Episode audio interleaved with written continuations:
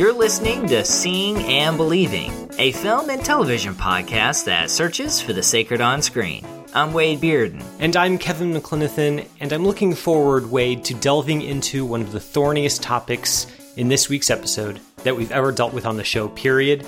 And that is dealing with the family over the holidays. You know, Kevin, I'm I'm thinking about this, and uh, I really think that you should you should just let it go. You know, politics discussed over a turkey dinner never really bothered me anyway. We've got a great show planned for you listeners. Maybe you're experiencing a turkey hangover. If so, keep those utensils handy because we're discussing Rian Johnson's newest whodunit mystery, Knives Out. We're also going to be keeping our fingers crossed that our vocal cords are in fine singing shape for our review of the sequel to Disney's smash hit Frozen, Frozen 2 Freeze Harder.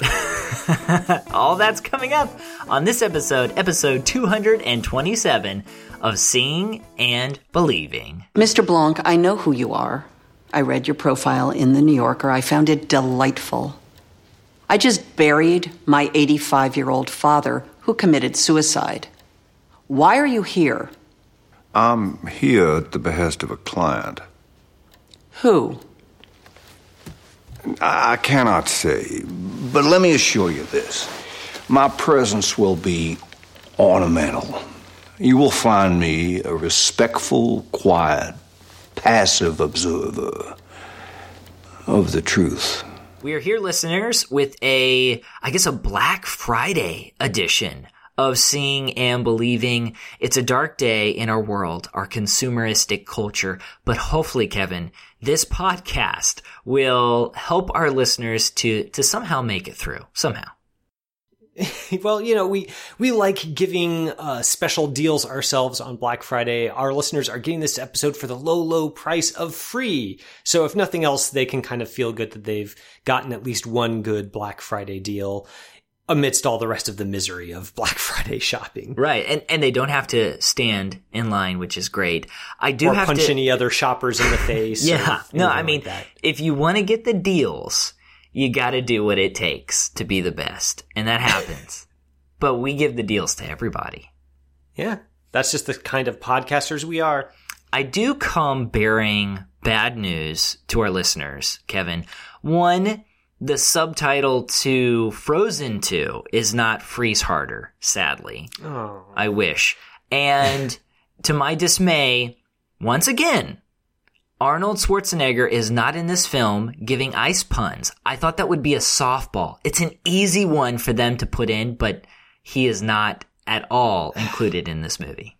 It, know, and they even used Roman numerals for for the number in the title instead of turning the Z into a numeral two. I, I don't know. I feel like Disney's kind of asleep at the switch here.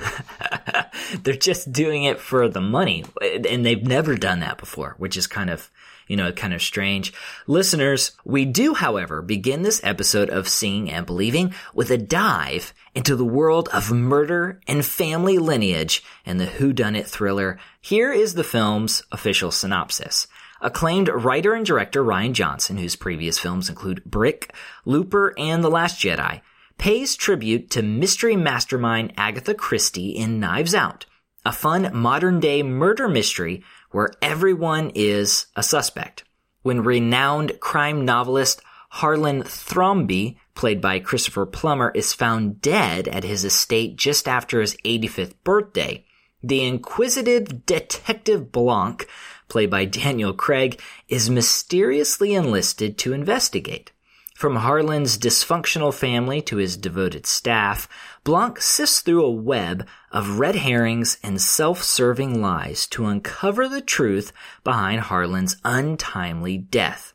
With an all-star ensemble cast including Chris Evans, Ana de Armas, Jamie Lee Curtis, Don Johnson, Michael Shannon, Toni Collette, Lakeith Stanfield, and Katherine Langford, Knives Out is a witty and stylish whodunit guaranteed to keep audiences guessing until the very end. Kevin, notice some of the words used in this synopsis. Fun, witty, and stylish. All three of these bill Knives Out as an entertaining mystery ride designed to delight and perplex viewers. So, the question I have down to get us all started goes like this. First and foremost, did you have fun watching Knives Out? Delight is a good way to describe the effect this movie had on me, Wade. I had an excellent time with Knives Out, and I think it just speaks to how a movie can just be elevated so much by just having a director with a a sense of wit and style, both in his directing and in the script that he's working from, which in this case, Rian Johnson is responsible for both of those and he delivers in spades. This is a movie that it's, it's twisty and I don't know that it's all that perplexing in the sense that I was sitting there in the theater trying to solve a mystery and match wits with the detective character. I know that that's something that a lot of people like to do with mystery stories. It's something that I don't typically do because I'm frankly not smart enough for it and I never I never succeed. So I just kind of enjoy the more surface pleasures and enjoy just seeing the ways that the twists are delivered and enjoying the effect that they have on me as you're sort of uh, pulled from one uh, path to another in unraveling the the tangled web that's at the heart of the characters' schemes.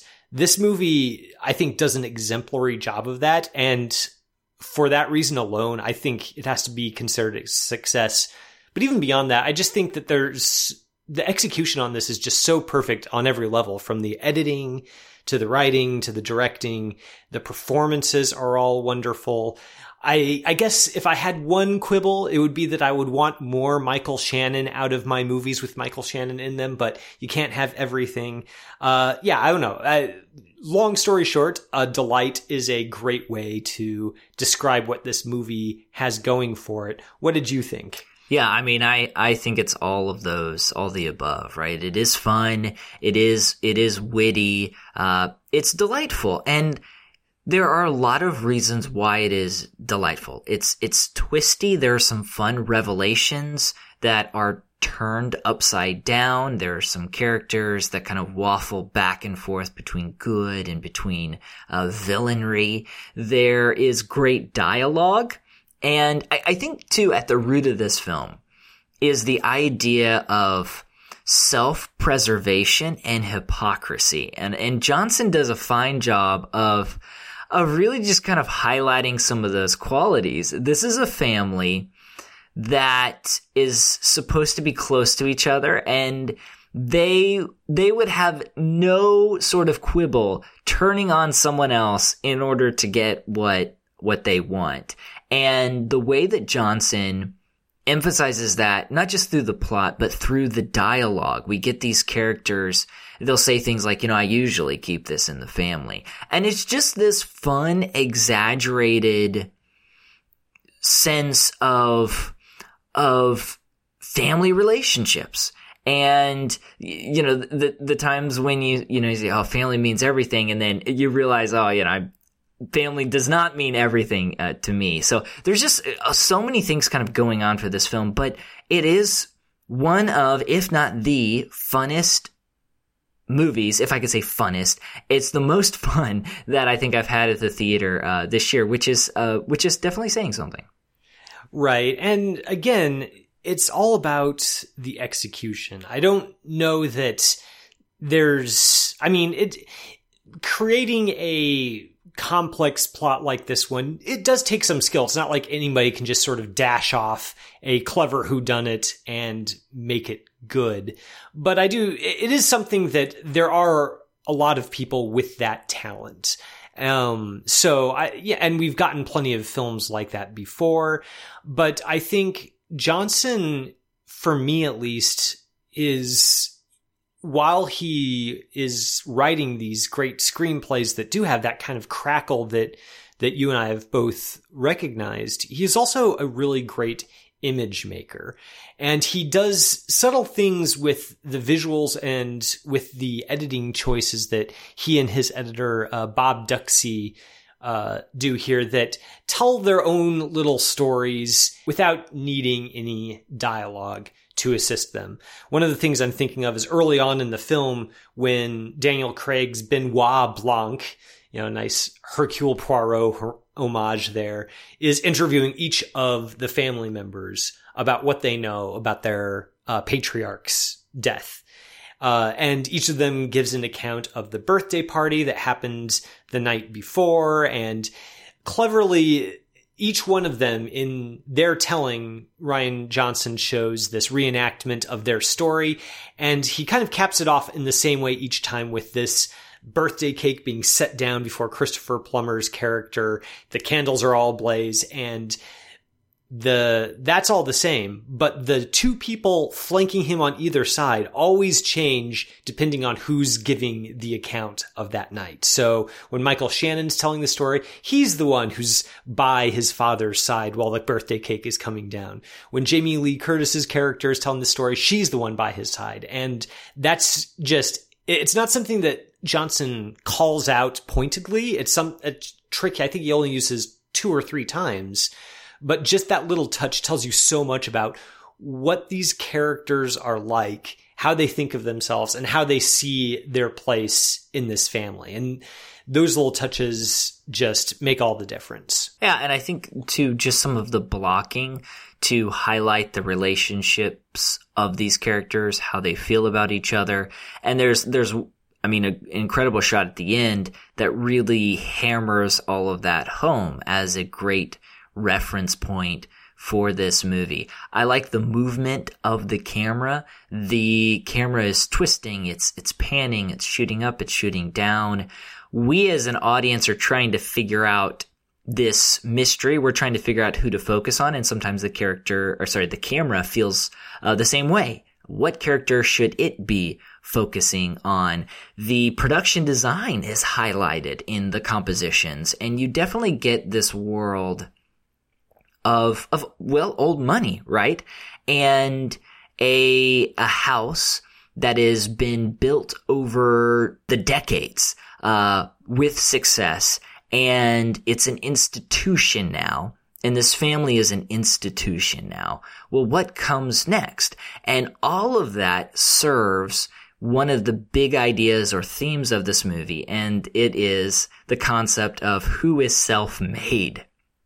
Everyone in the family says that they are self-made, but we know that they are made because they were able to stand on an institution that has already been formed. And that plays into the political allegory, which I think for the most part works. There are some parts that feel a little too, a little too pushy, but for the most part works. That we like to think we we have built our futures ourselves, but for many of us, uh, we are standing on the shoulders of those who came before us. And we see all of that kind of play out in this very literal, fun, comedic way. Just once again makes this, this film a delight. Yeah, there's the plot here centers around the will that Harlan wrote just before his demise and the reading of that will kind of kicks off the second act and all of the complications that are the reason for bringing in Benoit Blanc in the first place. So basically the estate and all the money are left to, let's say somebody who is unexpected. And in that reversal, the you know all these family members are accepting you know like i'm going to be the one that you know gets the house or i'm going to be the one who gets to take over the vast publishing empire and when their those expectations are frustrated watching them turn on a dime from these you know kind of condescending people who tell the the staff of the house, you know, like his nurse or, or the maid, you know, like, don't worry, we'll, we'll, take care of you. We don't want you to, you know, leave empty handed. They can't remember the country of origin that Ana de Armas's character comes from. They all, it's just like some vague Latin American country. They don't even bother to remember what it is. And when that reversal comes, they go from being, uh, seemingly very gracious and generous to being graspy and greedy and horrible. And I mean, that's not necessarily, you know, revealing that these wealthy people are secretly not very nice people at heart. That's something as old as a Christmas carol, at least. But Rian Johnson finds a way to explore that well worn theme in a fresh and interesting way through the use of the whodunit tropes. And I think that that refreshes it and it brings it into 2019, particularly with the, the kinds of things that all of these family members talk about and fight over while they're sitting around waiting for the mystery to be unraveled. You know, they, they talk about, they talk about Trump and immigration and they call over Ana de character and, and, you know, like put her on the spot and just like, you know, don't, don't you think that hard work matters once you're here in this country? And of course, you know, what's she to say? And that's, that's something that is not only fun, funny, but it's also really sharply observed about how those kinds of conversations tend to go. And I think that keen eye for human nature is what sets this movie apart from just sort of a fun, entertaining time at the movies to something that has a lot more on its mind and a lot more to say.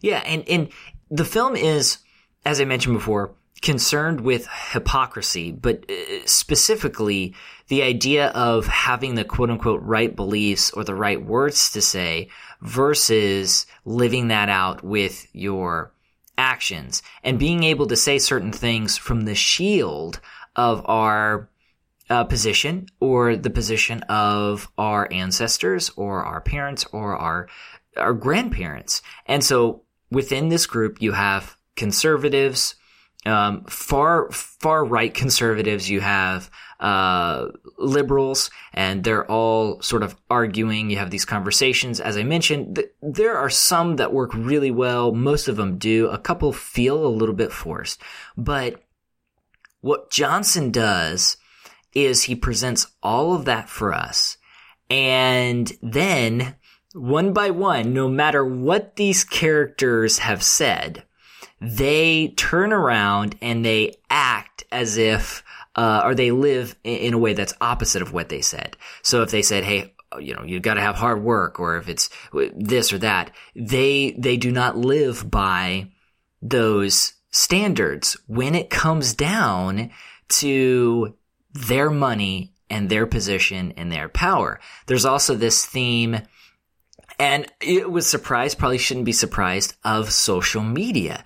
Johnson has been hammered by people who did not like uh, the Last Jedi. I mean, it's just it, it's just wild to see people respond to some of his tweets and the things that people say, and characters are seen on their cell phones pretty often, holding their cell phones, talking about Twitter, talking about you know.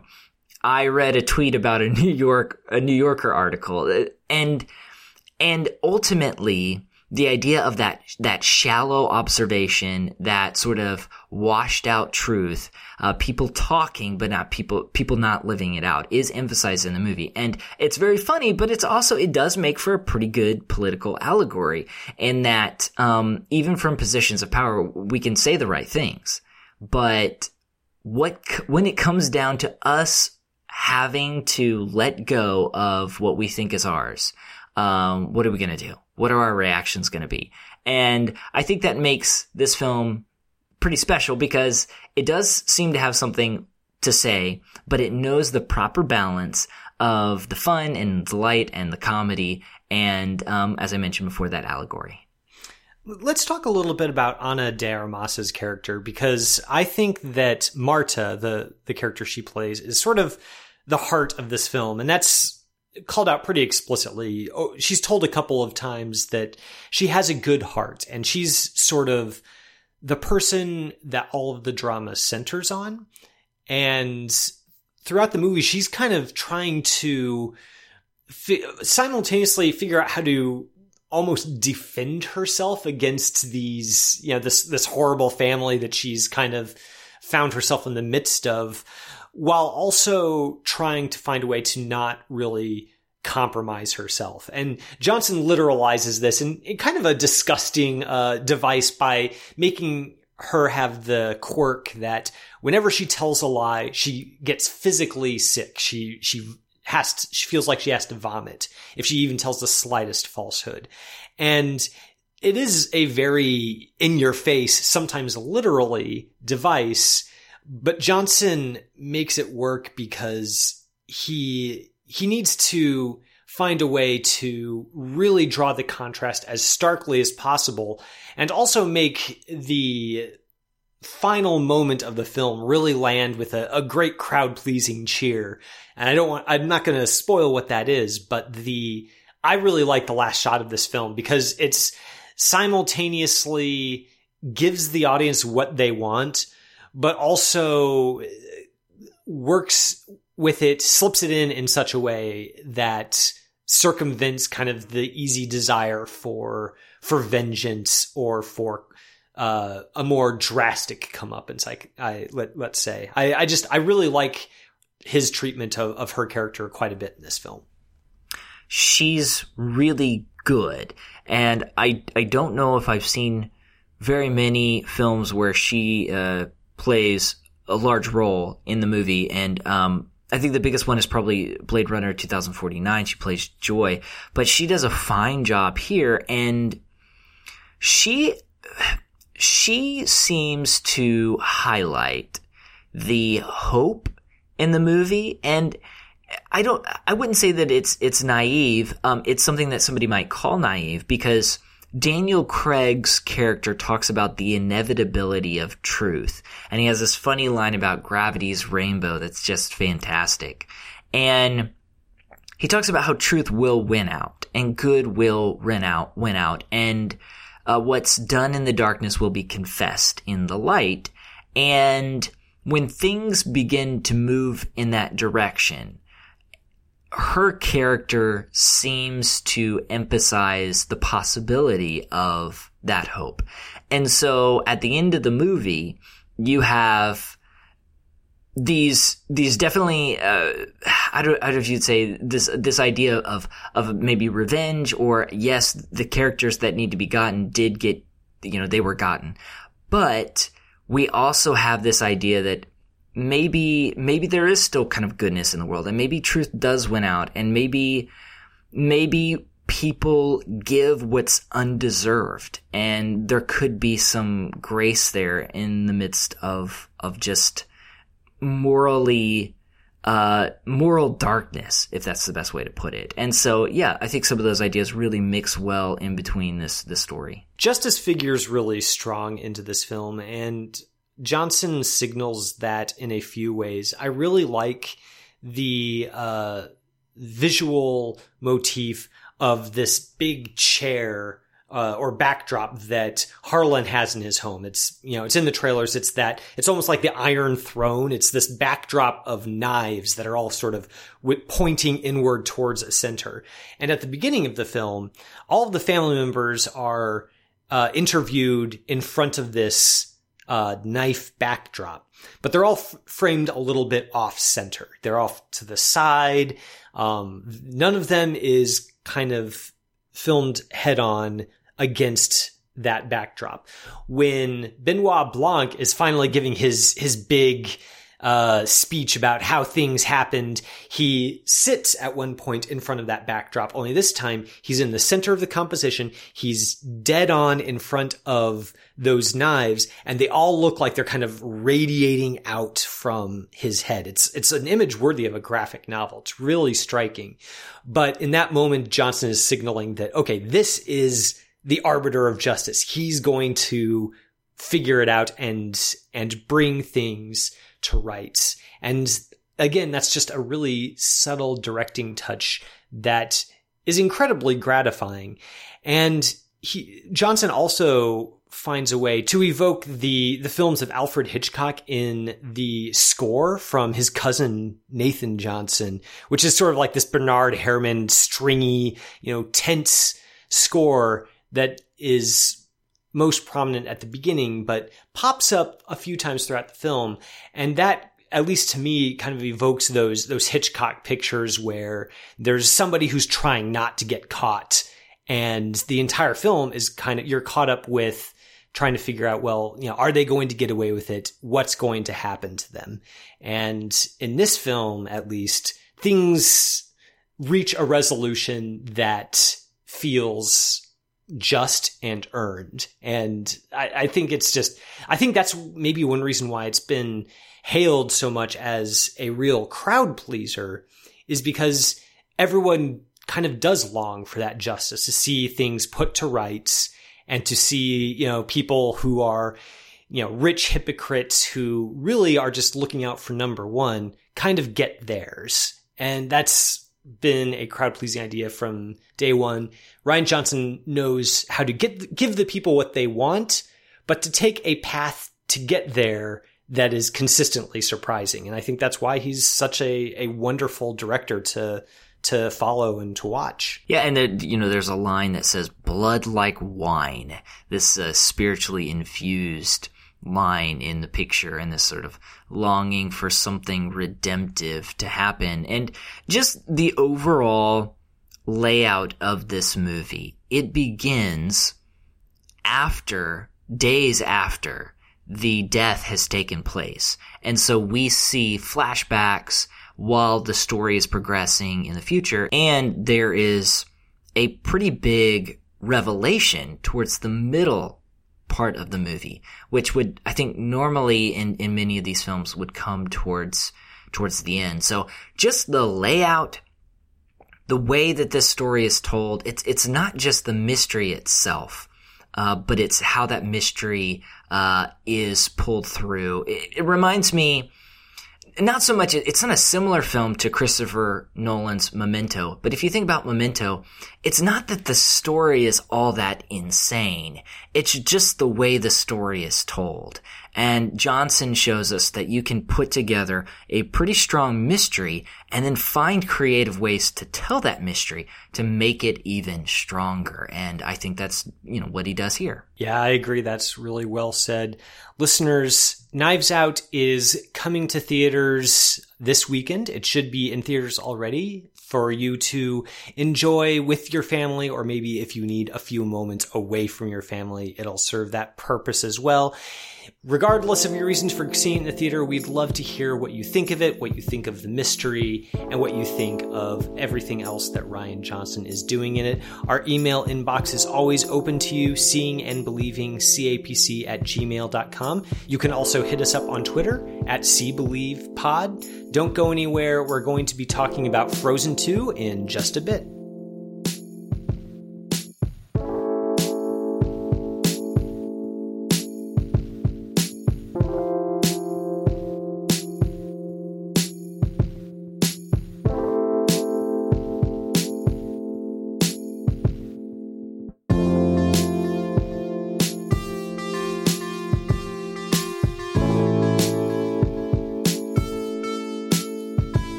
Song is Sunset Clouds by the Anesthetists.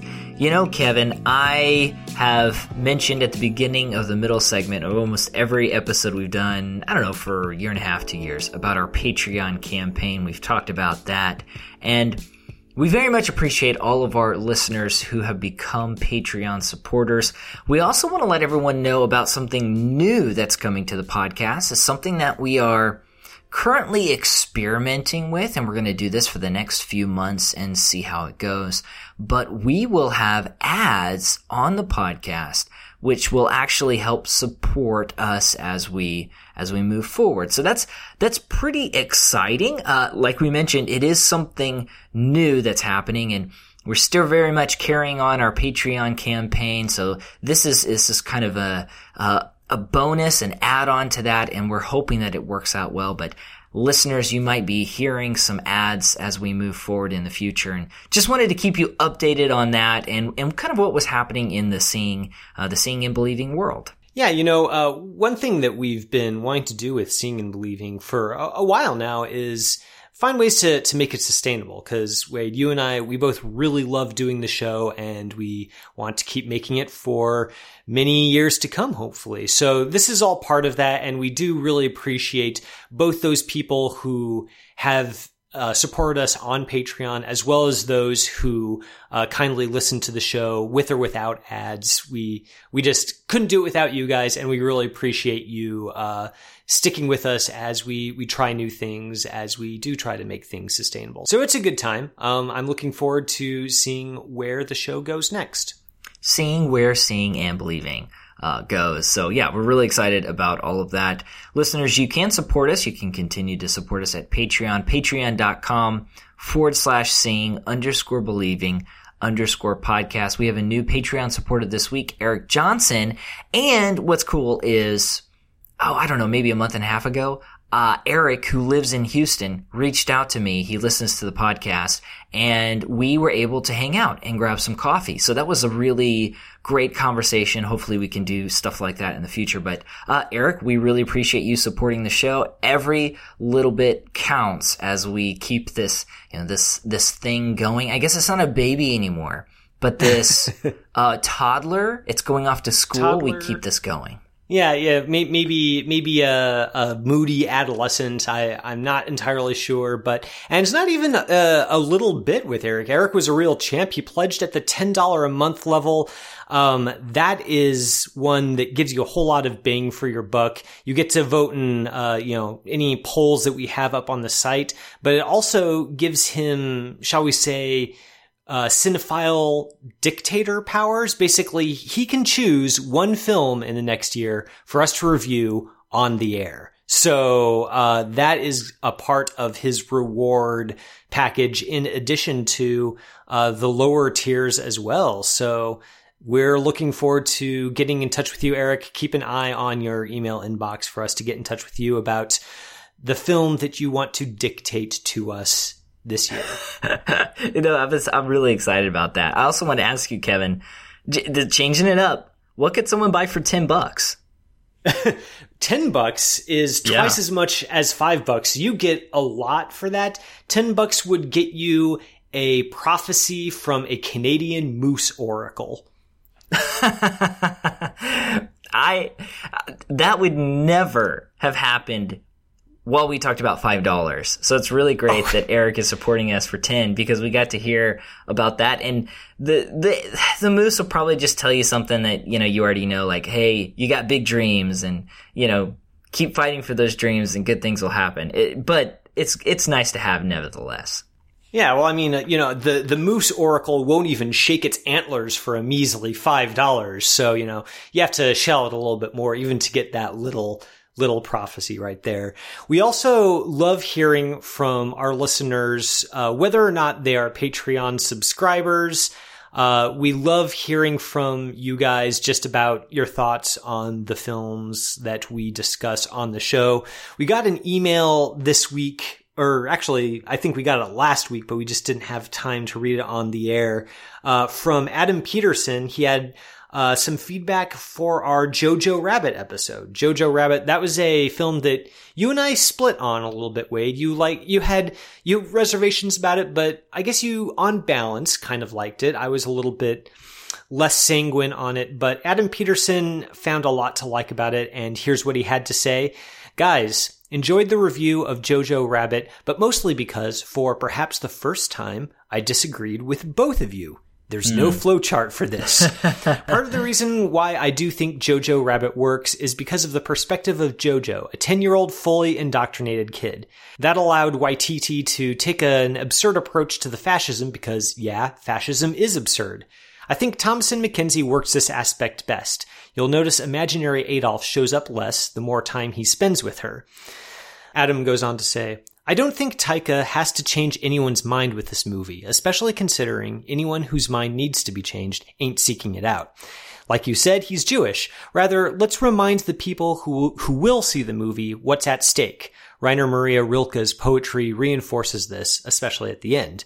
Goodness and kindness and mercy are necessary and are perhaps the best weapons against and for converting convincing Nazis. It's this message that, as a Christian, I find most refreshing. He goes on to say, keep up the good work, gentlemen. I'm catching up on a backlog by listening to episodes of movies I've seen, so don't be surprised if you get another message from me for Parasite, Joker, or even The Lighthouse. I paused the episode to send you this note. So, wow, that is really great to hear that he even mid listening to the episode paused it and dashed off an email to let us know his thoughts. That was a lot of fun to get. So thanks a lot, Adam. Yeah, no, Adam, we really appreciate that, and I, I always love it when our, our, listeners really think through our, you know, our podcast episode. I still haven't seen Parasite, and every time it's like every time I go and I'm, I'm about to leave or I'm gonna go see it, something comes up and I think I miss my window. I don't think it's playing anymore and I don't know what's gonna happen. We'll see. Maybe I'll get a screener or something. I'll, I'll try to figure something out. But yeah, yeah, still haven't you need seen to, You need to shake that screener tree and get one to fall out because that is that is one that you need to see before the end of the year. Wait, I'm just gonna I'm just gonna come right and I say know, it. I know. I know. Especially you know I'm looking at my top ten and I'm saying, hey, there's some good films here, but I've also got some room to grow. So we'll see. I'm I'm gonna I'm gonna f- definitely try to find something. We'll we'll see how it works. We'll maybe a dollar theater somewhere will be showing it. it we'll figure it out. Well, fingers crossed. Listeners, like we said, you can always email us or tweet us your feedback. We love to read it on the air. We're about to jump into the sequel to Frozen, though, so stay warm and stay with us. Kristoff, can I borrow your wagon? And Sven? I'm not very comfortable with the idea of that. You are not going alone. Anna? No, I have my powers to protect me. You don't. Excuse me, I climbed the North Mountain, survived a frozen heart, and saved you from my ex boyfriend, and I did it all without powers. So, you know, I'm coming. Me too. I'll drive. I'll bring the snacks! I will look after your people. Please make sure they stay out of the kingdom until we return. Of course. Let's let them know. Anna, I am worried for her. We have always feared Elsa's powers were too much for this world. Now we must pray they are enough. Well, now that we've spent time at the adults table, it's probably time to head over to the kids table now with our second review of the show. Disney's Smash Frozen franchise certainly needs no introduction, but I'm going to introduce it anyway because that's the way I roll. First off, Wade, I hear you're a family man. You've got two sons, I believe. So I am curious to know before we get into the review proper, what kind of history they might have with the first Frozen. So it is funny you said that. They, so, okay, we were pulling out some Christmas decorations and my son grabbed this little snowman. I don't even know where it came from, but he had it and he, uh, he's two, he loved it and he kept asking us what his name was. And one of us just said Olaf, just because we probably should have said Frosty. And he kept talking about it and talking about it and talking about it. And so just like a week and a half ago, we turned on Frozen just so he could so he could see it. And he's probably watched it five or six times since then. And so he seems to enjoy it, but he doesn't, he only really likes it when Olaf is on the screen. So it's kind of playing in the background. He's doing stuff. And then he looks up and he's like, Oh, snowman, snowman. Uh, so it, it's had a little bit of an impact uh, as of late, but we, I didn't take them to see the new movie. So who knows where it's going to go. Oh, so so they they haven't been the sort of fans that are have known about the existence of the sequel for a really long time and have been waiting with bated oh, breath no. for you to take them. No, I haven't even told them that there was a sequel. Maybe I'm a bad bad parent, but no, I haven't even said anything. well, definitely hide this podcast episode from them then, because we are going to be talking about that sequel here in this segment. This sequel begins a little while after the events of the first film, with Elsa firmly ensconced as Queen of Arendelle and her sister Anna at with her sister Anna at her right hand. Soon, though, a mysterious magic power drives the citizens from the peaceful kingdom, and Anna and Elsa have to go on, you guessed it, another quest to find out what the problem is and if Elsa's magical ice powers can save the day this time. Wade, this is a sequel that expands on and takes the series in a shall we say, a new direction from the first film, which is probably what a sequel should do. But the important question, probably on most people's minds when they're thinking about going to see this film, is how does it compare to that first entry of the franchise? That's a good question. I I'm not a huge fan of the first film. I've probably I've, I've seen clips of it as I mentioned from the past week, but just sitting down and kind of watching it all the way through, I've I've watched it all the way through one time and wasn't necessarily impressed. It's fine. The film makes some odd choices towards the end. It rushes some choices towards the end, but I I think it's I think it's a fair movie in terms of what it's trying to do. I do, I don't like this second film. I, I feel like there's there's this, of course, this formula in the first one, and it's these these characters uh, that are fairly interesting characters characters that you might even be able to see as role models. You've got the funny sidekick instead of an animal it's a snowman. You've got the songs. And it, it's as if the second film says okay here is the mathematical equation to create a hit. Let's do it. But while there are some good songs and while there are some good characters, they just don't seem to fit into the story the way that they should. And ultimately, I left not saying like this was really bad, but I, I just really didn't enjoy it. I just, I, I was very disconnected from this film. Uh, how about you, Kevin? It feels really inessential, I think is a good word to describe it. It's not so much that you watch this and it feels just outright terrible in the same way that the live action remake of The Lion King was, where it just, it literally seems like there's no reason for it to exist and it's strictly inferior to its predecessor. I don't think that's true of Frozen 2. I watched it and it was, it was fine. I didn't have a bad time with it. Um, with the first film, that's a, you know, it's, it's a sturdy, uh, Disney animated feature. I think it's, it's reasonably good. The second one feels like it's there mainly to keep the franchise fires burning, but doesn't really have a whole lot on its mind other than keeping the franchise fires burning. I mean, to its credit, the um, filmmaking team of Chris Buck and Jennifer Lee, who worked together on the first film, they do do their best to sort of find new ways, new places to take these these characters and try to expand on the first film's setting. I just don't know that they really fully succeed. It just a lot of it feels really perfunctory to me, and it, not, not, none of it really seems to build it towards something that feels fully satisfying. It feels good enough, and you know, if you're a kid who really liked the first film, watching this one will probably scratch the same itch, but I'm not sure that it really is good for much else other than that. Well, I mean, I think there are two types of sequels, especially animated sequels. And that one where the characters not just face new challenges, but they must stretch themselves and they develop as characters. And a great example of that is a film we've talked about numerous times is, is Toy Story 2.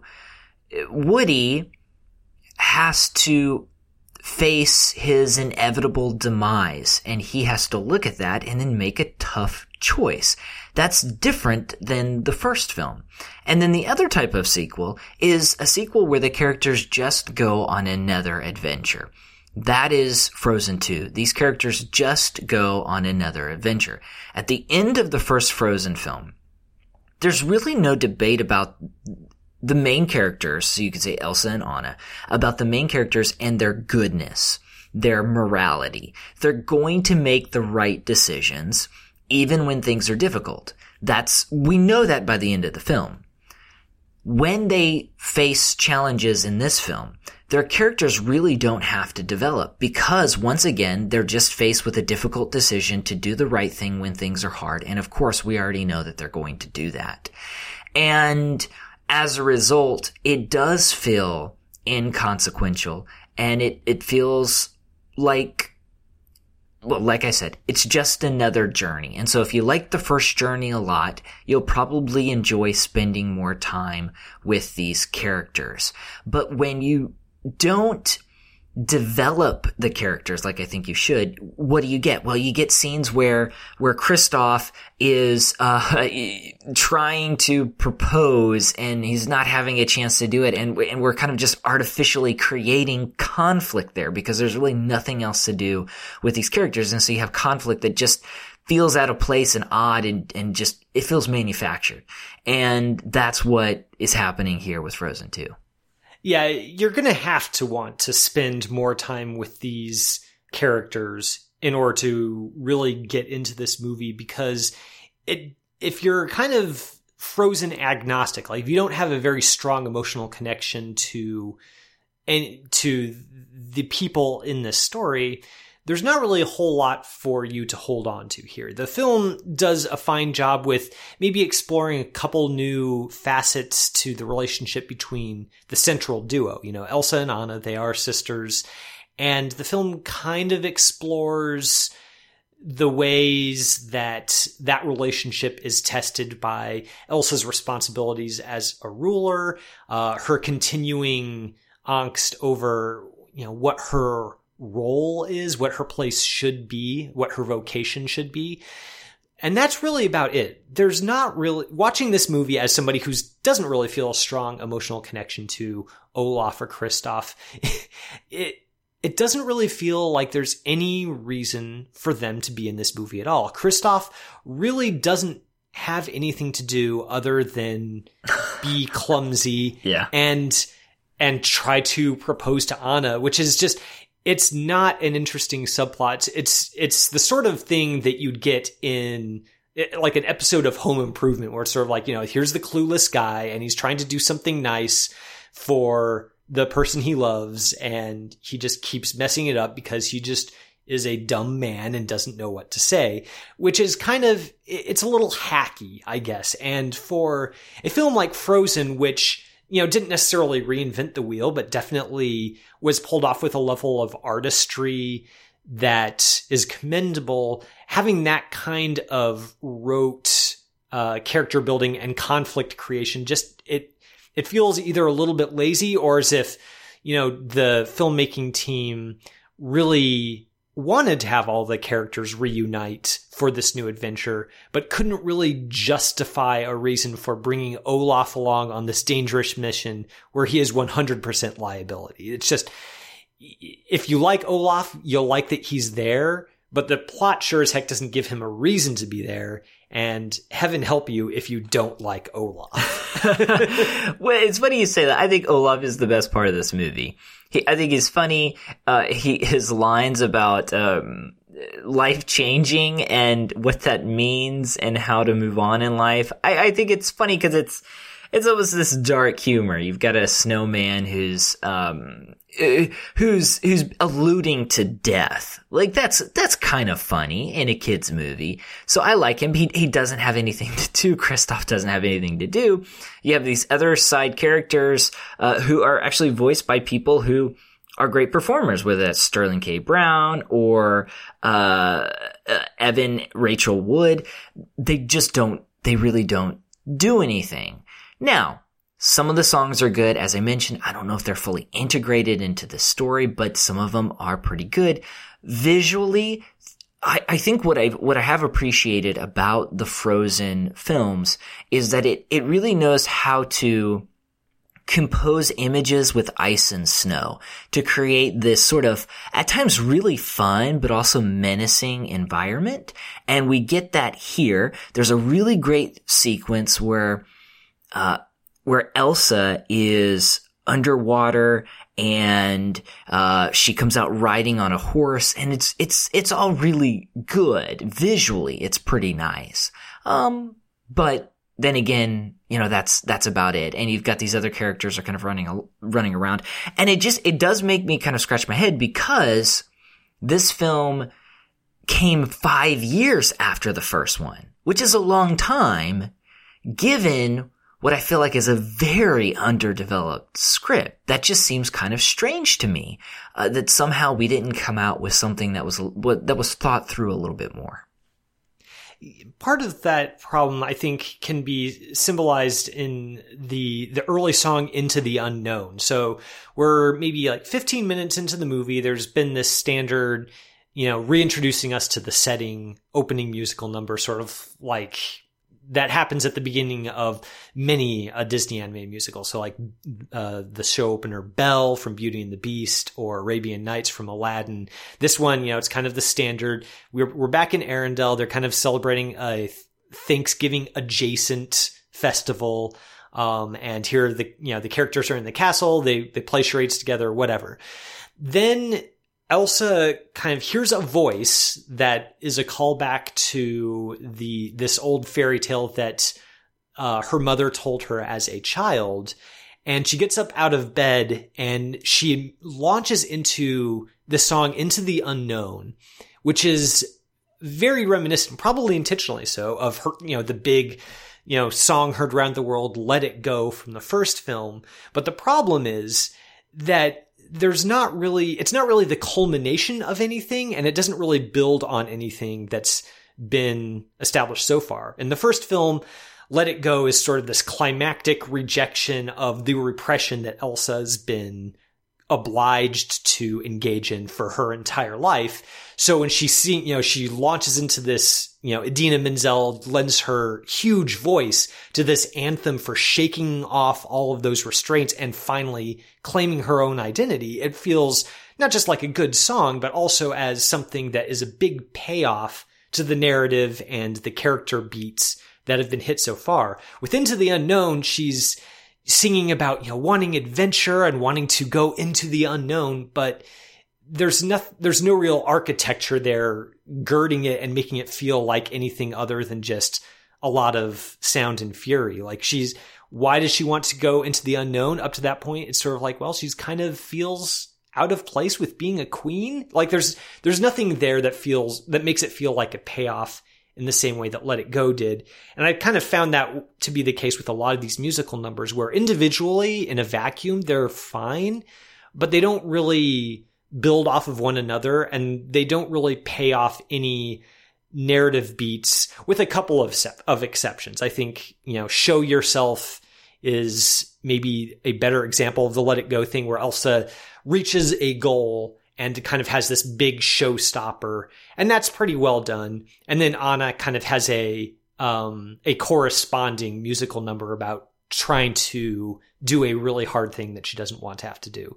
Those both work pretty well, but there are only two songs in a you know a, an entire musical that should probably be a little bit stronger musically because of that.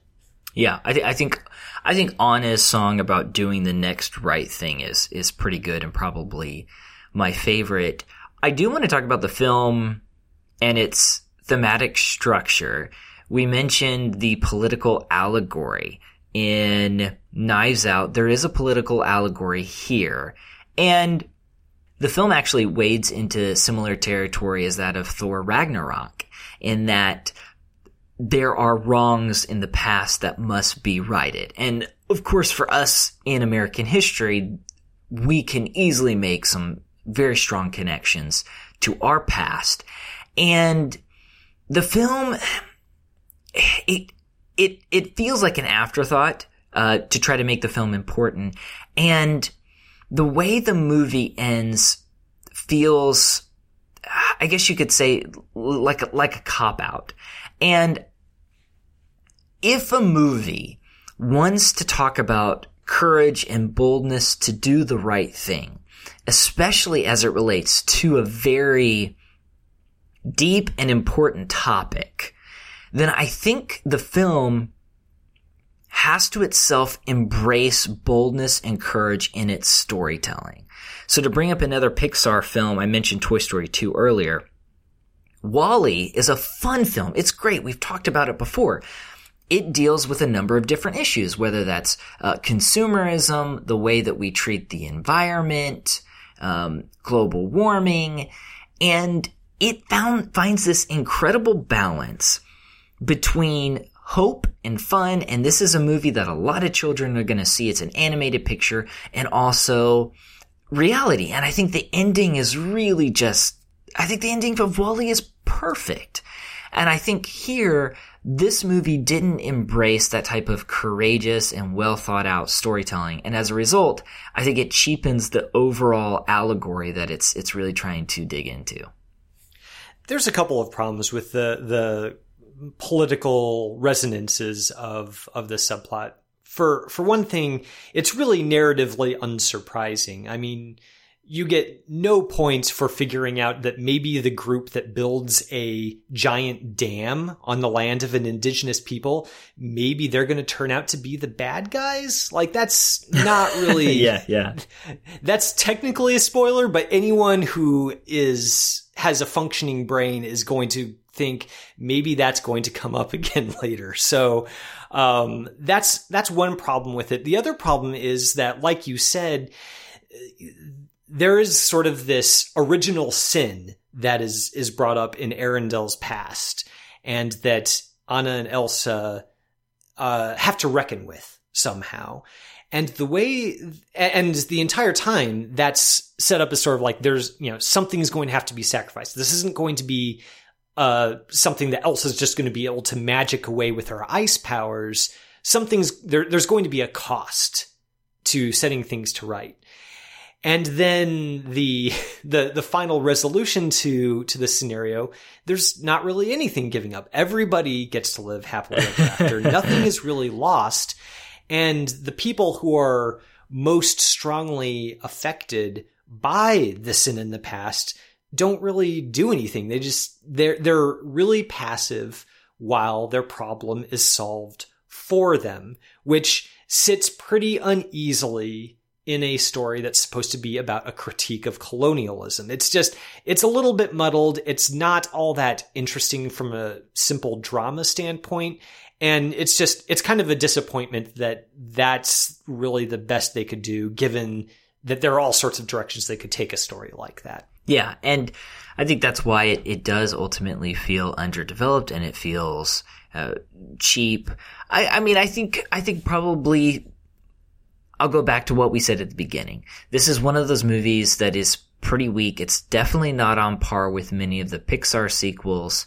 And if you're not a fan of Fr- Frozen, this is probably not going to be one that wins you over. If you are a fan of Frozen, then I, I, you probably enjoy just kind of hanging out with these characters like people enjoyed Olaf's Frozen Adventure. Remember that one before Coco that lasted? I am trying five hours.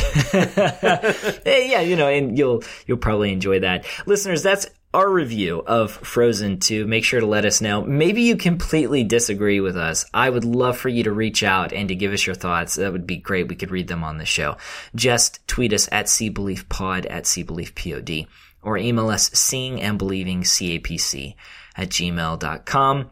Kevin, we have reached the end of the episode. It's the part of our episode where we recommend something from the world of television and or film to our listeners.